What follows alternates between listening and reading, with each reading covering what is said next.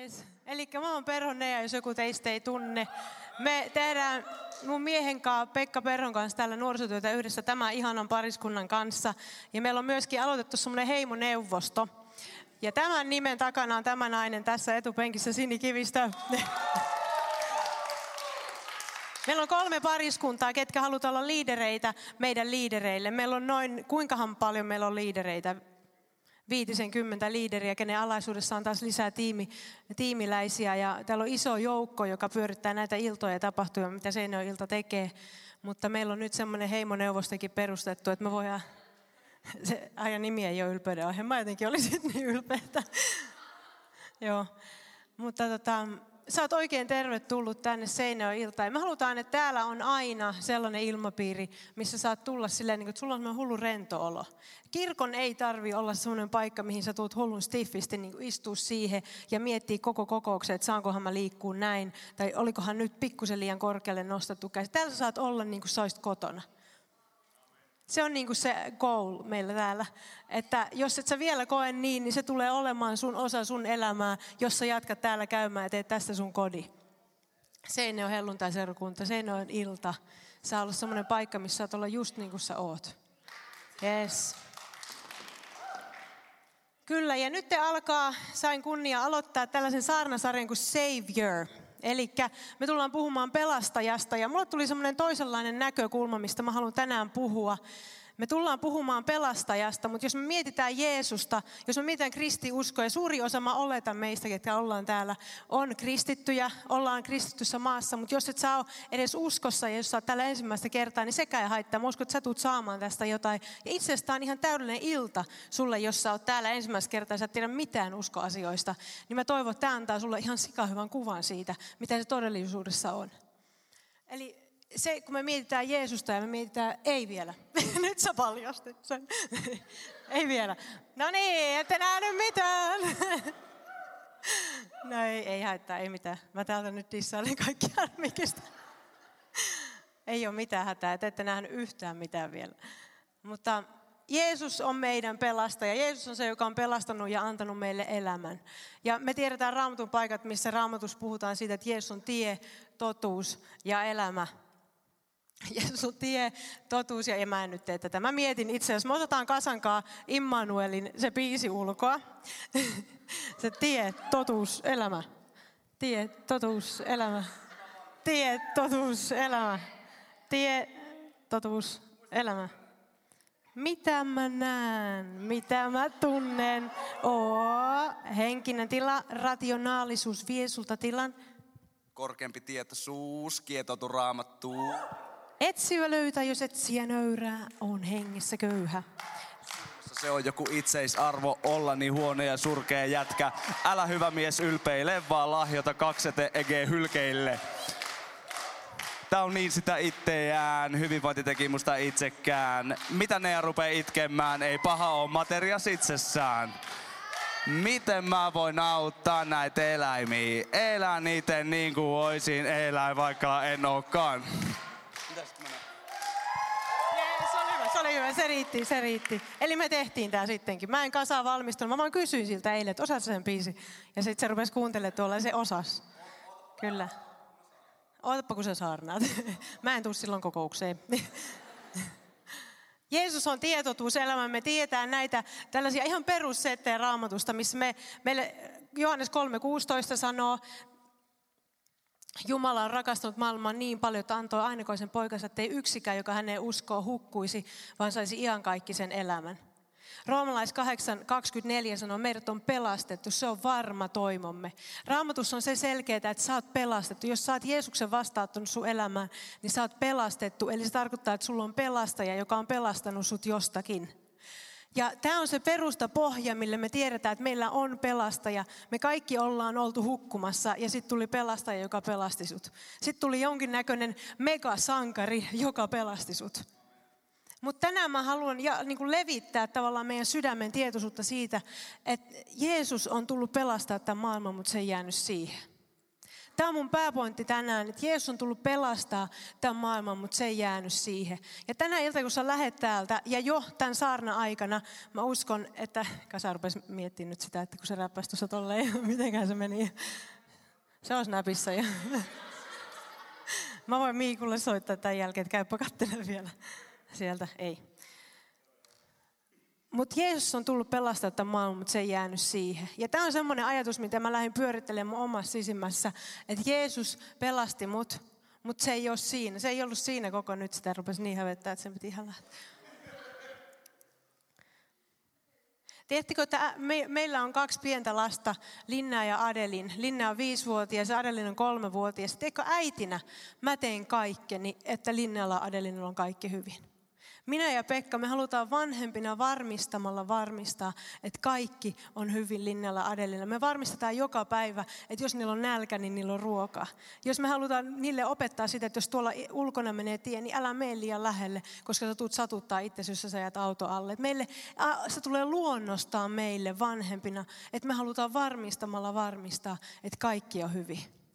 Se on vanhempien tehtävä, varmistaa, että sun lapsilla on kaikki hyvin. Me halutaan suojella, me halutaan ohjata, me halutaan varmistaa, varmistamalla varmistaa, että kaikki on hyvin. Me jaetaan neuvoja meidän lapsille ihan sen tähden, että me rakastetaan niitä niin paljon. Että ne sais oikeasti kulkea semmoisen elämän, että ne saa tietää, että heillä oli vanhemmat, jotka rakasti niitä. Niillä oli isä ja äiti, joka halusi koko ajan heidän parastaan. Tiedätkö, mä kuulin kerran, että Bill Johnson sanoi, että hän rukoili joka ilta hänen lastensa puolesta. Ja laski, kun lapset oli jo nukahtanut, laski käden niiden lasten sydämelle ja rukoili, että give them a heart to know you. Ja kun mä kuulin tämän tuossa saarnassa, sen jälkeen mä oon joka ilta halun rukoillut meidän lasten, tai joka päivä, ei ollut edes välttämättä ilta, vaan mä oon rukoillut, Jumala, anna meidän lapsille semmoinen sydän, joka tuntee sut. Koska mä uskon, että se on semmoinen rukous, että jos meidän lapset saa viisivuotiaana jo tietää, että on Jumala, joka rakastaa mua, joka on lähettänyt ainokaan se poikansa, koska rakasti mua niin paljon, mutta siinä on varmasti jotakin lisää. Se ei ollut vaan niin, että mut jyrkänteeltä vähän niin kuin pelastettiin mun ongelmista ja sit mä saan yksin kulkea mun elämä, vaan että meidän lapsien sisällä saisi olla tietoisuus, että on joku, joka rakastaa ja jolla on suunnitelma he elämää varten. Tämä on se, mitä me meidän lapsille halutaan.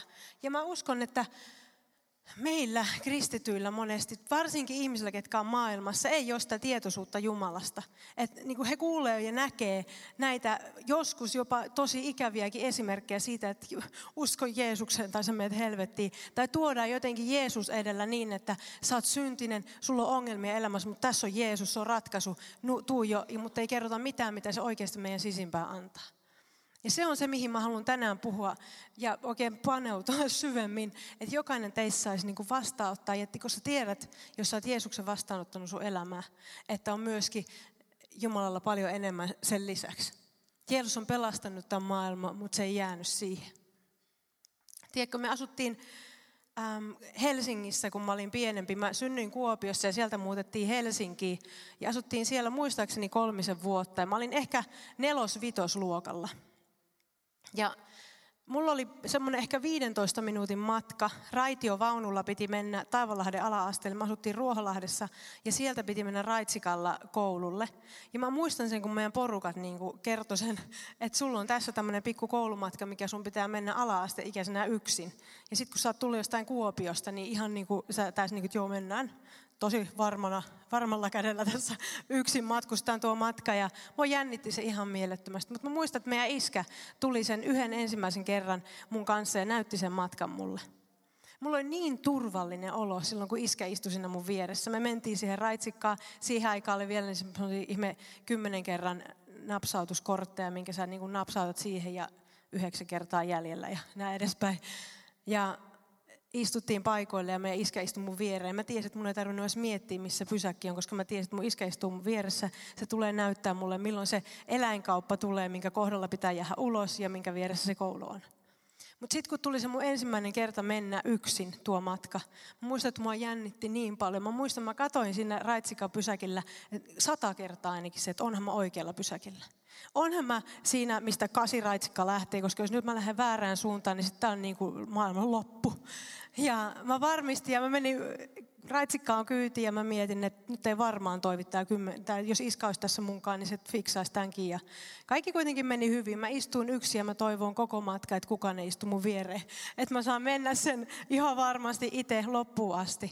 Mua jännitti ja pelotti ihan mielettömästi, koska mä tiesin ja oletin, että mä oon yksin. Ja myöhemmin mun iskä sitten kertoi, mä pääsin hyvin perille, kaikki hyvin loppu hyvin ja mä opin sen reiti. Mutta myöhemmin meidän iskä kertoi, että tiedätkö ne, ja sä et ollut yksin siinä raitsikassa, mä ajoin autolla aina sun vierellä siellä. Ja silloin mä en sitä tajunnut, mutta Jumala eilen vaan yhtäkkiä sanoi mulle siitä, että tämä on mitä mä teen teidän elämässä. Sä saatat luulla, että Jeesus tuli, pelasti sut täydelliseen elämään, sun ei tarvi nyt mennä helvettiin ja tämä perussetti, mitä meille opetetaan, mutta sit sä ajattelet, että tämän jälkeen mä oon yksin. No niin, nyt sun pitää selvitä ja sit huudat Jeesuksen puoleen välillä, niin Jeesus tulee pelastaa sut kiperistä tilanteista. Mutta pyhänkin eilen vaan sanoi, että, että muistat sä, että sun isä kulki autolla sen raitsikan vieressä siellä. Se oli katsonut joka ikisen liikkeen, mitä mä tein. Se oli aina varmistanut, että mä pääsin sinne koululle. Ja tämä on oikeasti, miten Jumala rakastaa sua. Tämä on se, että Jumala ei ole oikeasti vaan pelastanut sua, vaan Jeesuksella on paljon enemmän annettavaa vaan kuin se pelastus. Tiedätkö, kuinka moni meistä näkee Jumalan tämän kaltaisena? Kuinka moni teistä voisi, ei tarvitse nostaa kättä, mutta kuinka moni teistä rehellisesti, jos sä katot sun elämää, niin tiedostat, että jes, mä tiedän, että tuo on just se Jumala isän sydän mua kohtaan. Tämä on monesti vaikea kysymys. Mitenhän meidän elämä muuttuisi, jos me saataisiin tietää? Jos me oikeasti elettäisiin meidän jokapäiväistä elämää tietäen, että Jumala, Jumala takaa meidän selusta. Jumala oikeasti menee tuolla autolla sun raitsikan vieressä ja näkee jokaisen liikkeen ja tietää, että jos sä meet väärällä pysäkillä pois, niin se nousee sieltä autosta ja näyttää, että ei vielä, tuolla, tuolla se eläinkauppaan. Sen kohdalla sun piti jäädä pois. Tämä on jotain semmoista, mitä mä haluan tänään meille puhua. Ja kun mä kuunt, mä kuuntelen ihan sikana ylistysmusiikkia. Välillä mulla on ihan silleen, niin että pitäisikö tehdä parannusta tästä.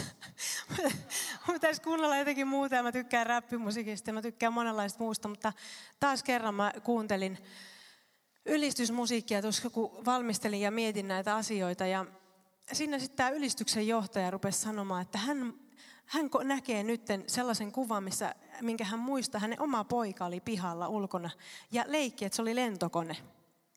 Ja tämä ylistyksen johtaja sanoi, että mä katsoin, kun mun pikkupoika vaan juoksentelee ympäri pihaa ja se leikki, että se on lentokone. Ja siinä hetkessä, kun mä, mä olin valmistamassa tätä puhetta ja mä mietin sitä, miten oikeasti isä kulkee siellä raitskan vierellä koko ajan ja takaa meidän selusta, niin mulle tuli semmoinen kuva, kun isä vaan otti täältä, tiedätkö, kainaloista kiinni. Jos kasa tässä juoksentelisi näin, niin tulisi isä ja ottaisi kainaloista, eikä miettikö sitä ei, ei mieti tätä. Oli Jos meidän Linnea juoksisi tässä ja Linnea haluaisi lentää, silloin niin sairas halu olisi lentää. Mä haluan lentää ja se juoksisi mitä lujempaa. Ja sitten Pekka tulee, nostaa sen kainalosta ylös ja sanoo, helpottaa sitä sen lentämisyritystä. Niin tämä oli se, mitä mä näin, että Jumala haluaa meille tehdä. Me, me juostaan meidän elämä. Me ajatellaan, että joo, nyt mä oon, mä oon Jeesuksen oma ja mä Jeesus on mut pelastanut. Jees, mulla on kaikki hyvin. Ja nyt mä yritän tällä itse. Mä haluan lentää, mä haluan unelmoida. Ehkä se lentämisen harjoittelu on sitä, että sä unelmoit sun elämässä isoja. Ja Jumala on koko ajan sinä vierellä, että anna mä nostan sut vielä ylös. Anna mä nostan sua ja mä näytän sulle, että sä pystyt siihen.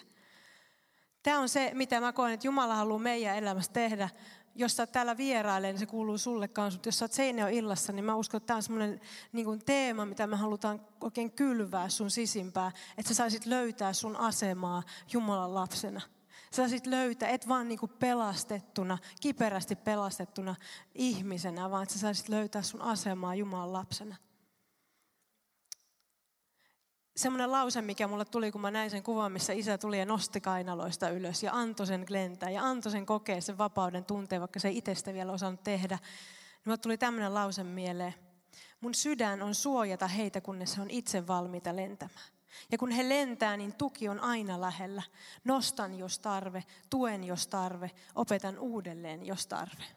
Mä uskon, että tämä on mitä, mikä on Jumala isän sydän sua kohta. Mun tuki on aina lähellä. Jumala haluaa opettaa sua. Jumala haluaa nostaa sua. Ja silloin kun sä itse vielä kaadut ja oot silleen, anna mä itse yritän nyt.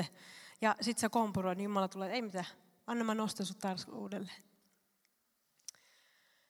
Tässä pohjustuksella mä haluan ihan, tämä ei tule olemaan pitkä puhe, mutta mä, mulla on semmoinen niin kuin, niin kuin mulla olisi tällä sydämessä lahja, minkä mä haluan antaa teille. Kasa katso. Ei, kasa, kasa. Nyt te ollaan vähän rohkaisemmalla ilmeellä siinä etupenkissä. Mutta sankari vai isä? Ja tämä on sellainen, Jumala tuli, lähetti oman poikansa, että meillä me saataisiin elämä ja meidät pelastetaan, mutta se ei jäänyt siihen. Mutta tällainen ajatus mulle tuli, vaan eikä vieläkään sitä yhtä kuvaa, mikä me kaikki jo nähtiin. Mutta sankari vai isä? Ja se on semmoinen, mitä mä haluan, että sä miettisit läpi tämän illan ja ehkä vielä huomisenkin, että onko Jeesus sulle sankari? Onko Jumala sulle se sankari, joka pelasti sut vai onko Jumala sulle isä? Siinä on tosi iso ero ja sitä tullaan katselemaan kohta. Mitä sankareita sulla tulee mieleen, kun sä mietit nyt tätä maailmaa ja tätä meidän nykyistä elämäämme ja sä oot nähnyt paljon leffoja. Mitä sankareita sulle tulee mieleen? Kerro vaikka kaverille siinä.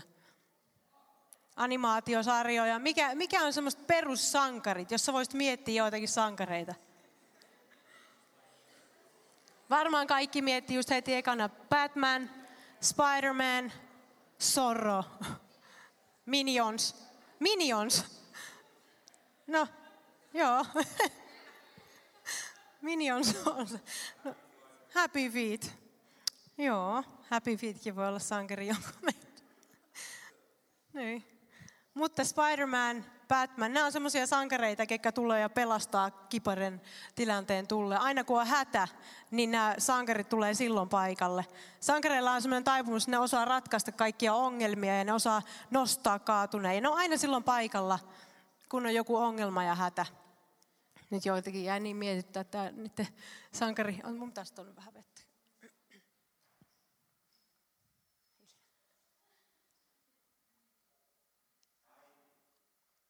Äiti. Äiti. Sankari. Joo, siinä on hyvä kanssa. Mutta sankarit auttaa. Sankarit on siellä, kun hätä tulee. Ne on aina paikalla ja ne on tosi kovia ratkaisemaan juttuja. Ja ne voittaa aina pahan. Aina kun on joku tämmöinen taistelu, niin sitten tulee sankari ja sankari voittaa paha. Mun, mulla on kaksi pienempää veljeä ja mä oon meidän lapsista vanhin ja mulla on kaksi pikkuveljeä. Mun nuori veli, keskimmäinen on siis Joona, joka itse asiassa täälläkin asui ja muutti vain mukaan Helsinkiin. Ja sitten mulla on nuori veli, kuusi vuotta nuorempi veli Daniel. Ja Daniel on ihan huikea kaveri. Jos se näkisitte se oppistu tunteen, niin siinä on sellainen persona, että saat koko elämässä miettiä sitä, että miten huikea tyyppi se on. Siinä on silloin semmoista villiyttä ja sellaista vähän niin kuin rohkeutta, mitä mä uskon, että meidän iskällä oli nuorempana. Ja Daniel on silloin niin huikeita juttuja ollut jo pienestä asti, että kun mun olisi pitänyt silloin tajuta kirjoittaa niitä ylös, koska sen niin kuin ajatuksen juoksu on vieläkin ihan sellaista, mitä mä uskon, että kaikilla meillä, meillä edes ylettyy semmoiselle tasoille. Ja Daniel oli tosi kova Turtles-fani. Muistaako kukaan Turtlesseja? Yes. Tur- Joo, siellä oli vielä sitten se lempisankari, sieltä löytyi. Ja Turtles oli tosi kova juttu meidän Danielille. Daniel ihaili ennen kaikkea sitä niiden maanalaista, sitä niiden valmentajaa tyyppiä, sitä rottaa. Kuinka moni muistaa sen rotan? Se oli Danielille ihan niin kuin siis kovin sana, mitä on. Oli tämä Särö. Sen nimi oli Särö ja se oli Turlesien valmentaja, se oli niiden isä ja se oli se, joka koulutti ne. Ja se, mitä Turles osasi, niin se oli se, mitä ne oli Säröltä oppinut. Ja meidän Daniel meni niin, kuin niin pitkälle tämän sen ihannoinnin kanssa, että koska Danielille ei koskaan annettu keskimmäistä nimeä, se on vaan niin kuin yksinkertaisesti Daniel Tuppurainen. Se on Danielin nimi ja Daniel oli siitä hyvin pettynyt ihan alusta asti. Sä että mitä te olette miettinyt, kaikilla mulla on kolmas nimi, mulla ei ole mitään keskimmäistä toista nimeä. Ja siinä kun Daniel oli aikansa ihaillut tätä säröä ja turlesseja, niin yksi päivä tuli, kun Daniel ehdotti, että ihan tosissaan. Tämä oli siis ihan tosissaan, Daniel ehdotti meidän porukolle, että enkö mä vois olla Daniel Särö Tuppurainen. Se ei, se ei mennyt ihan läpi meidän porukoille, mutta se on se, miten Daniel ihaili Turtlessa. Ja se ihaili sen sankaria niin kovasti, että olisi ollut valmis ottaa nimekseen särön. Mutta siinä ei ole mitään väärää, että me ihaillaan sankareita. Siinä ei ole mitään väärää tiedostaa, että on joku, joka voi tulla ehkä auttamaan meitä joskus. Meillähän kristityille Jeesus on se, joka on tullut pelastamaan meidät. Jeesus on se oikein niin kuin ultimate hero that there is. Se on se, mitä Jeesus on tullut tekemään. Mutta nyt me voitaisiin laittaa se kuva sinne, mikä nyt Batmanista. Pekka teki sen mulle nopeasti. Se oli paras kuva, mitä me löydettiin. Tiedätkö, nämä sankarit, ne on sankareita, mutta ne ei ole todellisia pelastajia. Mä uskon, että tämä ei tullut teille kellekään yllätyksenä.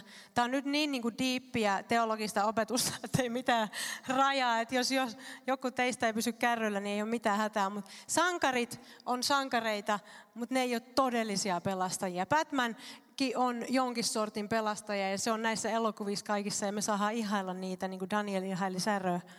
Mutta nämä sankarit ei ole niitä todellisia pelastajia sitä, se todellinen pelastaja, mikä mä uskon, että meistä jokainen on saanut kohdata meidän elämässä. Ja jos et ole, niin sulla on tänään siihen mahdollisuus. Jeesus tuli pelastaa maailman, mutta se ei jäänyt siihen. Tiedättekö, Jeesus ei ollut vain pelastava.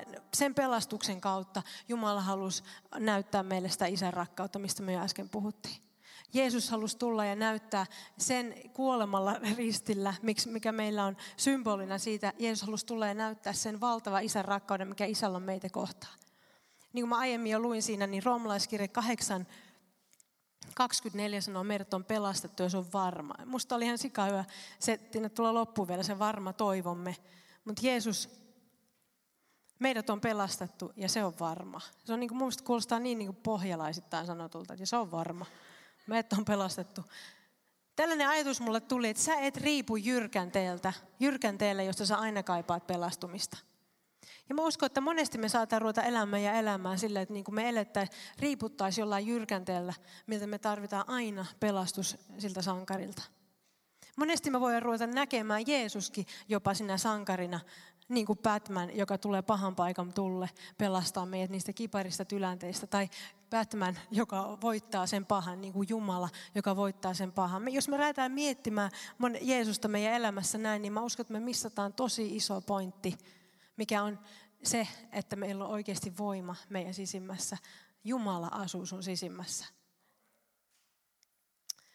Mitä isät tekee, kun me miettii mitä äsken sitä, mitä ähm, sankarit tekee, niin sankarit on siellä, kun on hätä. Sankarit on siellä auttamassa ja nostamassa ja tuo luomassa sitä ratkaisuja. Mutta se, mitä isät tekee, niin mä uskon, että tämä, mitä mä seuraavaksi tuun sanoa, meillä kaikilla ei ole sitä kokemusta isästä. Mutta jos me mietitään ihan vaan isää ja täydellistä isäyttä, sitä, miten, mitä, mitä Jumala isänä meille voi antaa, on se, että Jumalan syli on aina avoin.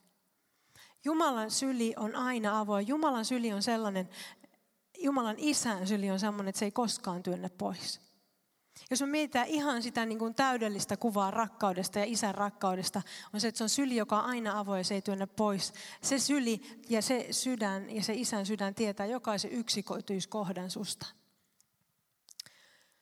Ja tämä täydellinen isä on aina läsnä ja lähellä. Se uskaltaa pitää sua lähellä. Se on se, mitä täydellinen isä isä on ja se, mitä Jumalan rakkaudessaan meille voi olla. Mun omassa elämässä mä ajauduin, kun mä, olin, mä olen nyt 31-vuotias, mutta kun mä olin noin 15-vuotias, asioita tapahtui mun elämässä ja omia päätöksiä, mitkä ajoi mut semmoisen niin vuosien nurkkaan. Musta tuntui, kun Kasa sanoi tuossa aiemmin, että Jumala tulee tänään hakemaan monia meitä niin kuin nurkasta. Mun elä, omassa elämässä mä olin ajatunut semmoiseen nurkkaan, missä mä muistan, että mä sieltä käsin halusin kohdata sitä Jumalan rakkautta, mistä mä kuulin paljon. Mutta mä en uskaltanut tulla sieltä ulos, koska mulla on niin paljon pelkoja vastaanottaa sitä, sitä semmoista niin, kuin niin avointa syliä kuin se on. Joskus se, se avoimuus voi olla pelottavinta, mitä siellä on, jos et saa sitä koskaan kokenut sun elämässä. Ja mun omassa elämässä oli niin, että mä olin niin kuin nurkkaan ajettu ja mä, mä vaan kaipasin ihan hirveästi Jumalan hyväksyntää. Ja sen hyväksynnän perässä mä juoksin ja mulla oli paljon poikakavereita ja paljon meni ja etin sitä, sitä semmoista niin kuin hetkellistä rakkauden tuntemista tai hyväksynnän tuntemista. Mä uskon, että tämä on ihan tuttua meille kaikille. Me tietää, miten tämä maailma pyörii. Mutta mieti, jos sä tajuaisit, että onkin isä, onkin Jumala, joka ei ole vaan pelastanut sua, vaan on sun sen raitsikan vierellä ja koko ajan katsoo sun perään. Kat, haluaa sun tietävän sen hy, hyvä ja täydellinen suunnitelma, mikä Jumalalla on sulle. Ihan samoin kuin me meidän lapsille, me halutaan parasta niille. Jumala haluaa sulle parasta. Ja mulle tuli, mä pääsin semmoiseen paikkaan, kun tuossa nurkassa mä olin ollut vuosia, missä siis en niinkään, mä, ulospäin iloinen, ulospäin onnellinen, mutta sisimmässä oli se olo, että mä en uskalla halata Jumalan isän sydäntä. Mä en uskalla ottaa vastaan sitä rakkautta, kun mä en tiedä, että kestääkö se. Ja sitten mä pääsin siihen päivään, kun mä uskalsin ottaa vastaan sen Jumalan rakkauden. Ja mä olin ollut uskossa jo pitkään. Että ei ollut kyse siitä hetkestä, kun mä tulin uskoon, vaan mä uskoisin vastaanottaa sen rakkauden, mitä Jumalalle mua varten. Ja toi hetki, kun mä otin kiinni, musta tuntui, että se oli niinku kuvainnollisesti, niin kuin Jeesus olisi tullut siihen nurkkaan ja sanonut, ja tuva. Ne ota vaan mun kädestäkin ja mä näytän sulle, että tämä kestää. Se hetki on muuttanut mun elämän. Sen hetken jälkeen mulla ei ole ollut sitä tyhjyyttä. Mä oon kirjoittanut tänne se, koska meillä kaikilla ei ole sitä kokemusta, esimerkiksi sitä täydellistä isästä. Tämä maailma on niin rikki kuin olla ja voi. Mä oon itse tehnyt lastensuojelussa paljon työtä ja maahanmuuttotyössä paljon. Ja ihan vain pelkästään kymmenen vuoden aikana nuorisotyössä, miten paljon kohdannut uskoviakin nuoria. Ja jokaisella meillä on se samanlainen Jumalan rakkauden, Jumalan isän kokoinen aukko meidän sydämessä, minkä vain Jumala voi täyttää. Se vaan on niin. Että vaan Jumala voi täyttää sen palapelin palasen sun sisimmässä. Ja mä uskon, että jopa sun unelmoiminenkin muuttuu ihan next levelille, kun sä tajuat, että on Jumala, joka on sinä vielä ja haluaa nostaa sua kainaloista ylös ja auttaa sua lentää. Tämä kaikki, niin kuin me monesti ajatellaan, että sillä ei ole mitään väliä. Ei nyt puhuta niin paljon rakkaudesta, kun puhutaan vaan siitä, että me luetaan raamattua ja sitten me tiedetään se täällä ja se on totuus. Jeesus pelastaa, piste. Mutta se ei tuo sulle, ei, ei, kuka, ei Jumala halua, että me ollaan jotain robotteja, jotka vaan elämä ja elämää. Jumala haluaa, että sä oot lapsi. Lapsi juoksee täällä ja leikkii, että se osaa lentää. Jumala on sen verran hauska tyyppi, että se menee ja ottaa kainalosta ja auttaa sinua lentää. Et sä tietenkään osaa lentää, mutta sä voit unelmoida ja sä osaat saavuttaa ne unelmat, mitä Jumalalla on sua varten. Ja nämä on semmoisia valheita, mitä tämä maailma tuo valhe valheen jälkeen meidän mieleen, että susta ei ole, sä et pysty, sä oot yksin. Ja mä uskon, että se johtuu siitä, että me ei olla kohdattu sitä isän rakkautta, sitä isän syliä, mikä on aina avoin ja missä on hyvä olla siinä sylissä. Silloin kun sä tunnet sen rakkauden, niin sulla on hyvä olla. Sä tiedät olevasi siipien alla. Ikään kuin semmoisen siipien alla, jossa on varmuus sun sydämessä. Tämä maailmassa on niin paljon nuoria. Mä oon nähnyt niin rikkinäisiä nuoria, ketkä viiltelee, ketkä tekee vaikka mitä tuhoa itselleen, koska se tuska on niin paha. Niiden elämää varjostaa epävarmuus. Ja tiedätkö, on paljon nuoria, ketkä on nähnyt tosi paljon kipeitä asioita perheessä. Esimerkiksi huostautettuja lapsia tai ähm, lastensuojelussa olevia lapsia tai maahanmuut, ketä on tullut maahan, mä olen heidänkin paljon ollut töissä. Ja siellä on niin paljon kipeitä asioita, mitä ne on näillä silmillä nähnyt tai mitä ne on joutunut kokemaan. Mutta se ei ole se, mitä ne on kokenut ja nähnyt, se mitä niitä on eniten rikkonut. Mä uskallan väittää, että se ei ole rikkonut niitä eniten, mitä ne on joutunut näkemään, vaan se, mikä puuttuu niiden sisimmästä, se varmuus. Isän ja äidin tehtävä on ollut tuomassa ihan sitä varmuutta ja rakkautta ja sitä, että sä tiedät, että sulla on arvo. Mä en tiedä, kuinka moni mun isän tuntee tai tietää tämän seurakunnan johtaja. Ja mun isän, siitä on tehty muutama elämäntarinakirja ja mä muistan, kun mä luin sitä kirjaa läpi ja mä murruin itkeä, koska mä en tiedä mun iskästä niitä pointteja, mitä se kirja pitää sisällään, mutta mä tiedän sen isän, mitä se on mulle ollut nämä 30 vuotta. Mutta kun mä luin sieltä kirjasta semmoisia pointteja, mitä mä en tiennyt ollenkaan mun isän lapsuudesta, niin se vaan rikko mun sisintä ja auttoi mua ymmärtämään, mitä tämä mies on joutunut käydä läpi. Ja yksi sellainen, mikä mursi mun elämää kaikista eni, mun, mun sydäntä siinä, että kun mä luin, oli kun mun isä joutui kuusivuotiaana kantamaan sen niin kuin, äh, alkoholistiäitiä paarista kotiin. Isästä, isästä hänellä ei ole tietoakaan, voi olla vieläkin elossa jossain. Että semmoinen isätön pieni poika, joka joutuu kantamaan alkoholisoitunutta äitiä baarista kotiin. Ja sitten oli myöskin sellaisia kohtia, mistä kirjassa kerrotaan, että joutui sanomalehden niin kuin sivuja repimään ja syömään, kun ei ollut muuta syötävää. Kun sä mietit sitä, että on ollut on tänäkin päivänä niin paljon rikkinäistä, on niin paljon rikkinäisiä lapsia, että mun oma isäkin on joutunut sanomalehden nurkkia syömään, kun ei ollut kukaan, kuka välittää. Ja kun mä juttelin tästä mun isän kanssa, niin ei se ollut se, mikä sitä eniten satutti, että voi ei, mulle ei tehty ruokaa. Vaan sitä satutti se enemmän, että ei ollut avointa syliä, joka sanoi, mä pidän susta huole. Ja tämä on sama siinä, että jos me ei tajuta, että Jumala on tehnyt paljon enemmänkin kuin vaan pelastanut meidät, niin me e- saatetaan kuskovainenkin elää semmoista tyhjää elämää, missä me koitetaan niin kuin huutaa sitä hädän hetkellä, että Jeesus tuu pelastaa, mutta niin kuin me huudettaisiin Batmanille. Mutta tiedätkö, mistä sä voit tiedostaa sen, että Jeesuksesta on tullut semmoinen sankari niin kuin Batman? Haluan lukea sulle kolme pointtia siitä, mistä sä tunnistat sen, jos Jeesuksesta on tullut meille vaan se sankari. Pointti numero yksi on, tiedät paljon Jeesuksesta, et, mutta et tunne häntä. Me saadaan Batmanissa tietää paljon, mutta eihän kukaan tunne, kuka se henkilö oikeasti siellä takana on. Jos Jeesuksesta on tullut sulle vain sellainen sankari, joka tulee aina hädän tullen sua pelastamaan, niin opit tuntemaan Jumalaa. Opit tuntemaan isän sydäntä sua kohti. Toinen, missä sä tiedät, jos Jeesuksesta on sulle, ja ota tämä nyt, tämä ei ole mitään, ei tarvitse mihinkään kenenkään loukkaantua tai kirjoita. Mä, mä en vertaa Jeesusta Batmaniin todellakaan, vaan salli mulle tämä esimerkki. Koska jos me ruvetaan kuvittelemaan Jeesusta sankarina sen sijaan, että Jumala on meidän isä, jolla on oikeasti suunnitelma sua varten, niin me eletään, niin me menetään niin paljon uskovina. Toinen pointti on, että tapaatte vain satunnaisesti hädähetkillä.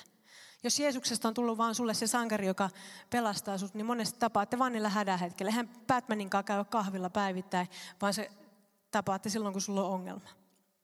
Yksi iso, mistä sä tiedät myöskin, että Jeesuksesta on tullut sulle vaan se sankari, on se, että sä elät epävarmuudessa. Koska sankari voi olla vain yhdessä paikassa yhteen aikaan.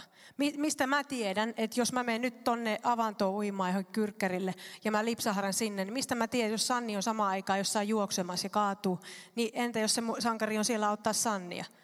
Mulla on ihan älytön epävarmuus mun elämässä, jos mä en tiedä, että Jumala on mun kanssa koko ajan. Jos mä pidän Jeesusta vaan yhtenä sankarina, joka pelasti mut ristillä ja that's it, niin se luo ihan mielettömän epävarmuuden meidän sisimpään. Niin kuin mulla oli siinä raitiovaunussa, kun mä kulin kouluun. En mä tiennyt, että mun isä seurasi autolla vieressä. Mä oon ihan melkein valmis. Mä en tiedä yhtään kuinka pitkään mä oon tässä puhunut, mutta mun sydämen isoin hal- halajaminen on se, että sä tiedät, että sulla on asema Jumalan silmissä.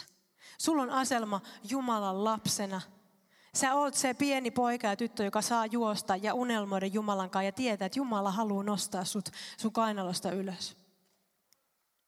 Mä haluan lukea yhden raamatun paikan, mikä on roomalaiskirje 8 ja 14.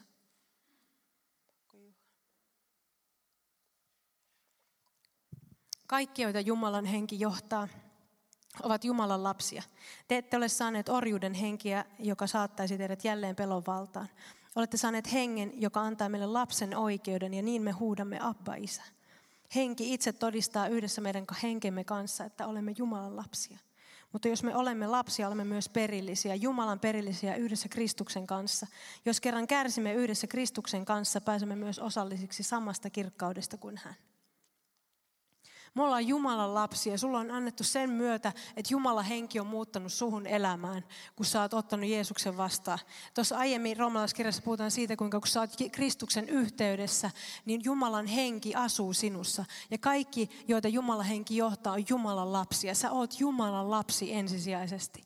Jumala on sulle enemmän kuin vain sun pelastaja, täpärien tulle tilanteiden pelastava. Jumala on sulle isä joka haluaa kertoa sulle sen tahdon, mitä Jumala sua varten on. Mä uskon, että meitä istuu täällä ihan mielettömiä sairaanhoitajia. Sä voit tehdä sun työn ihan mielettömällä nopeudella verrattuna muihin sairaanhoitajiin, jos sä tiedät sun aseman Jumalassa. Täällä on ihan mielettömiä palomiehiä, ketkä pystyy tehdä ihan mielettömiä ratkaisuja palohetkellä, koska sä tiedät sun aseman. Tiedätkö, se antaa sulle niin paljon enemmän, kun sä tiedät sen, kuka sä oot.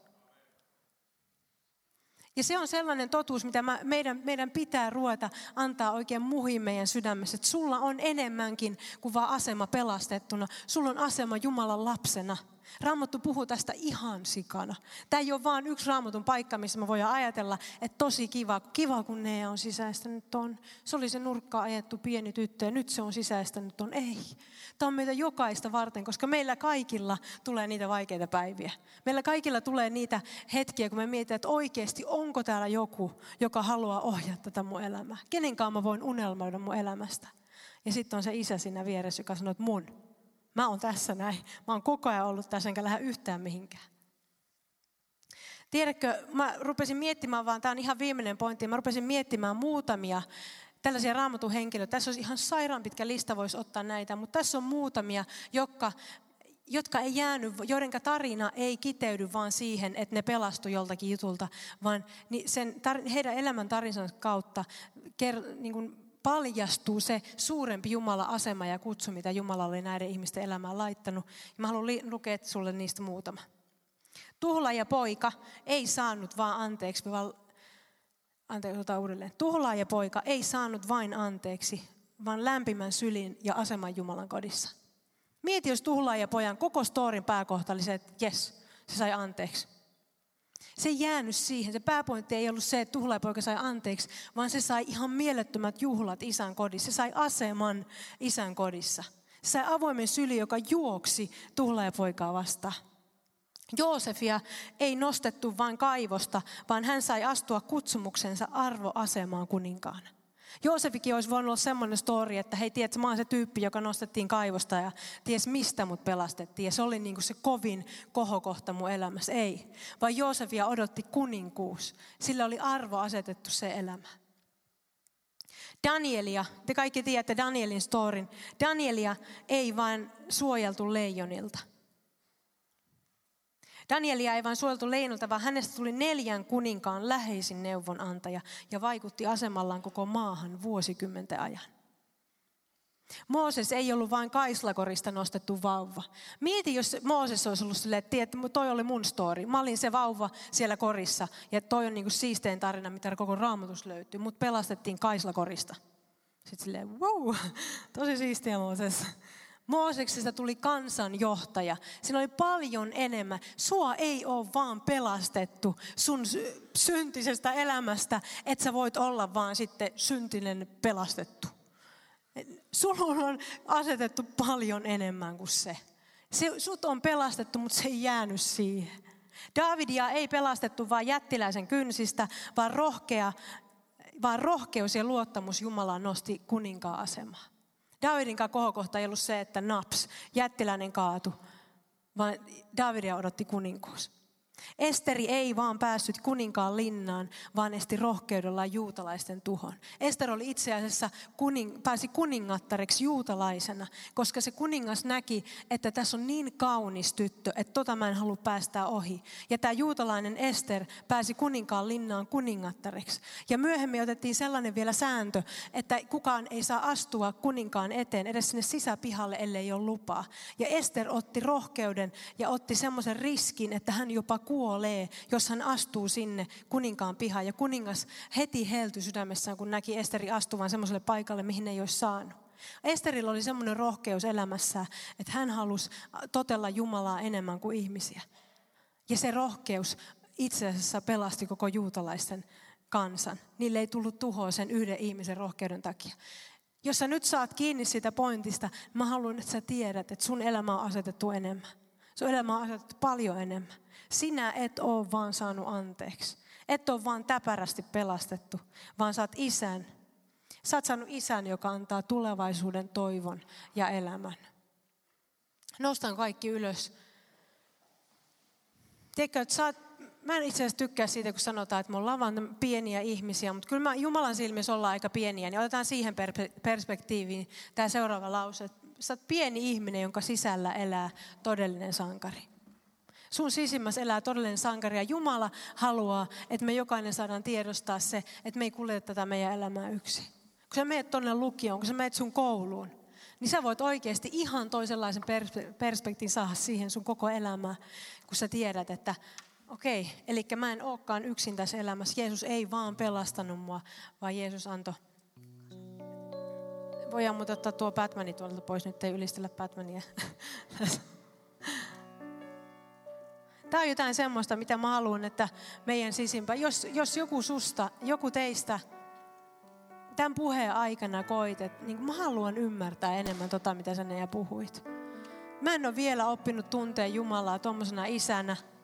Mä oon kyllä pelastettu ja mä oon kuullut paljon, että Jumala on isä ja rakastava sellainen. Meille ei tarvii edes olla hyvää isäkokemusta meidän omasta elämästä. Sen takia Jumala paljastaa itsensä isänä meille, koska Jumala tietää, että me ollaan rikkinäisessä maailmassa, missä meillä kaikilla sitä on. Sä tarvit Jumala isän kosketusta sun sydämeen, koska sit sä tiedät, että on joku, joka kulkee sun kanssa ja näkee sut koko ajan. Tiedätkö, mun elämässä mä pitkään kuljin, että mä tiesin sen kaiken, mutta mä en uskonut siihen. Ja se oli mun isoin valhe, mikä piti mut niin rikkinäisenä niin pitkään, koska mä tiesin, mutta mä en uskonut. Mutta se hetki, hetki, kun sä lähdet uskomaan, niin mä sanoin, että se, on, se muuttaa kaiken. Se muuttaa kaiken. Elsa lähtee kohta ylisten. Laitan silmät kiinni ja rukoillaan tähän loppuun. Ja mä uskon, että pyhä henki haluaa tulla tässä hetkessä ja muuttaa joidenkin teidän koko loppuelämä. Hmm. Kiitos Pyhä Henki. Kiitos Isä, että sä oot täällä. Me rakastetaan sua Jeesus. Kiitos Isä, että sä et ole rankaseva Isä. Kiitos Isä, että sä oot rakastava Isä. Ja mä rukoilen niiden ihmisten puolesta, joilla nousi tässä hetkessä kivuliaita tunteita, kun he miettii heidän maallista Isää. Ja paljon semmoisia kysymyksiä, että mut miksi? Mutta se sattuu mua, Isä. Se sattuu mun sydämeen, se mitä mun Isä on mulle sanonut.